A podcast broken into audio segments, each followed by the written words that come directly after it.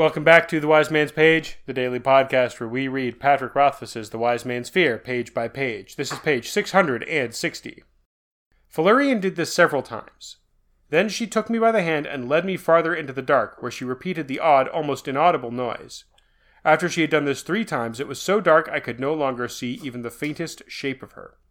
After the final pause, Felurian stepped close to me in the dark, pressing her body to mine. She gave me a long and thorough kiss that I expected to become something more involved when she pulled away and spoke softly into my ear. Quietly, she breathed. They come. For several minutes I strained my eyes and ears to no avail. Then I saw something luminous in the distance. It disappeared quickly, and I thought my light starved eyes were playing tricks on me. Then I saw another flicker. Two more. Ten. A hundred pale lights danced toward us through the trees, faint as foxfire. I'd heard of fool's fire before, but never seen it. And given that we were in the Fae, I doubted this was anything so mundane. I thought of a hundred fairy stories and wondered which of these creatures could be responsible for these dim, madly dancing lights. Tom Sparks? Will o wisps? Dennerlings with lanterns full of corpse light. Then they were all around us, startling me. The lights were smaller than I thought, and closer. I heard the hushed snowfall sound again, this time from all around me. I still couldn't guess what they might be until one of them brushed my arm lightly as a feather. They were moths of some sort. Moths with luminescent patches on their wings. They shone with a pale, silvery light too weak to illuminate anything around them. But hundreds of them, dancing between the boles of trees, showed the silhouette of our surroundings. Some of them lit on trees or the ground. A few landed on Felurian, and though I still could not see more than a few inches of her pale skin, I could use the moving light of them to follow her. I walked a long while after that, Felurian leading between the trunks of ancient trees. Once I felt grass soft beneath my bare feet instead of moss. Then there was soft soil, as if we were crossing a farmer's fresh tilled field. For a time we followed a twisting path of smooth paved stone that led us over the arch of a high bridge. All the while the moths followed us, giving me only the dimmest impression of our surroundings. Eventually, Felurian stopped. By now the darkness was so thick I could almost feel it like a warm blanket around me. I could tell by the sound of the wind in the trees and the motion of the moths that we were standing in an open space. There were no stars above us. If we were in a clearing, the trees must be the end of the page. I'm Jeremy. I'm Jordana. I'm Nick, and again, I don't remember much about this. This is this is almost new to me. It's kind of exciting to encounter the weirdness of the Fae as if for the first time. Yeah. And this is really well described magical weirdness. Yes. I like that there's a three thing in here. There's the she does the thing three times. What thing does she do three times? The, the thing. What She's- thing? the th- I don't know because it was on the previous page and I forget. Jail for Jordana. no! Don't send me to jail. But she does it three times and that feels important. She she cups her hands to her mouth and she makes a noise like a like a like a purr. She's calling these moths or something like that. Mm-hmm. And it's like they, she has to bring them somewhere. So she calls them at this place, and she has to bring them to, I presume, into midnight or something like that. To the I wonder if like this is where they live, so she has to come here to call them and then get them to go with her. Yeah. And there's a logic to it, right? Like the moths are going to weave the darkness or the starlight into the shade. Yeah. I mean, I wonder if they are the stars. Oh. Because they're like glowing oh, lights. Yeah. Well, like, aren't there moths in the real world that make silk? Yes. Yeah, Like, that, so this- that- that's why it works. But what if they are moths as stars, Maybe. weaving star silk?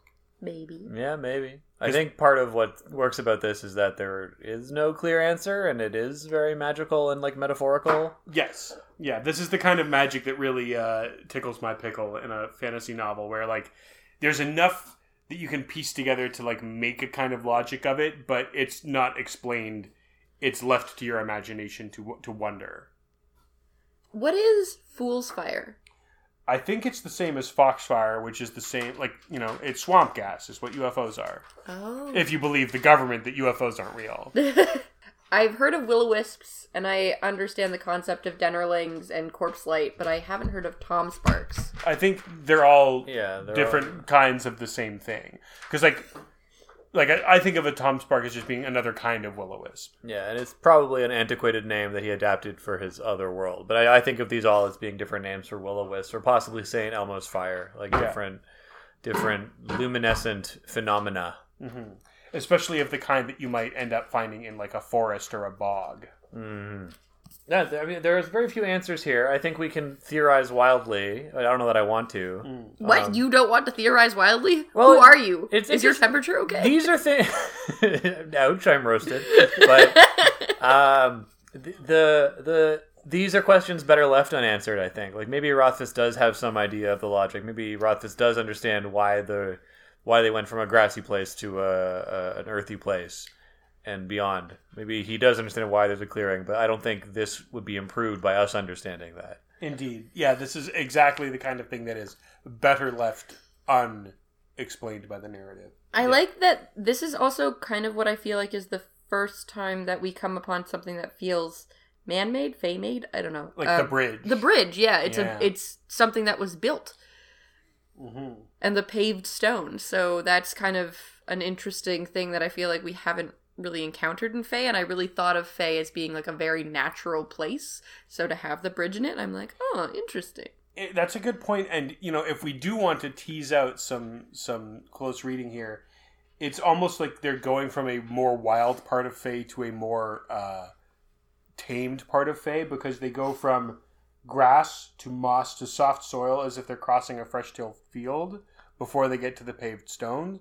So it's almost like they're coming out of like a wild forest into somebody's land. Yeah, I see that.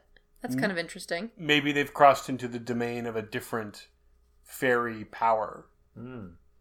maybe that's part and if if that then maybe that's part of why Felurian is being so cautious because she's like trespassing in another fairy's territory that she doesn't want to piss off Reasonable, reasonable.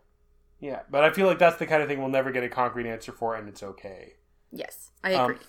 i also really like the like sensory detail because Kvothe can't see very much because it's so dark we get a lot of other kinds of sensory detail like he's like following her her pale skin he's feeling like he doesn't see where he's going he feels like the change of what he's walking on from grass to moss Yes, and don't forget he's hanging Chad right now. So Yeah, uh, yeah. he's he's absolutely Starkers. So That's all of right. his his other as as as we know, when someone is naked, all of their senses are enhanced. So Mm. he's uh Is that true?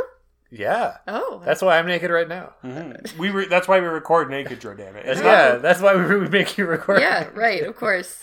in our this big in our big page of the wind sauna that we bought with all that podcast money Does it also have like three different length levels for Yes. our legs when we're sitting in it? that's so right it's the bar there's, graph there's three different benches at three different heights yeah Yeah, it's Lovely. like that cartoon about equity, except it's bench height. yeah that's right. yeah, That's right yeah.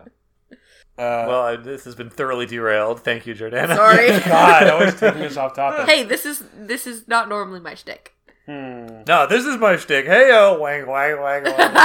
it's because I'm naked. It's a callback to the joke I, I, just I got it. Okay, yes, yeah, thank all right. you. Yes. Right round, baby. Okay, right round. now Yeah, who's that's right. bringing us off topic? Okay, Yeah, I think actually this is a sign We're that we're doing done. audible meat spin. I think this is a sign that we're done with the notes on this page. Meat spin ASMR. Yeah, I'm done on this page. oh my god. You? Someone like gently, very close to the mic. You spin me right. oh, I thought it would be like whoosh whoosh. whoosh.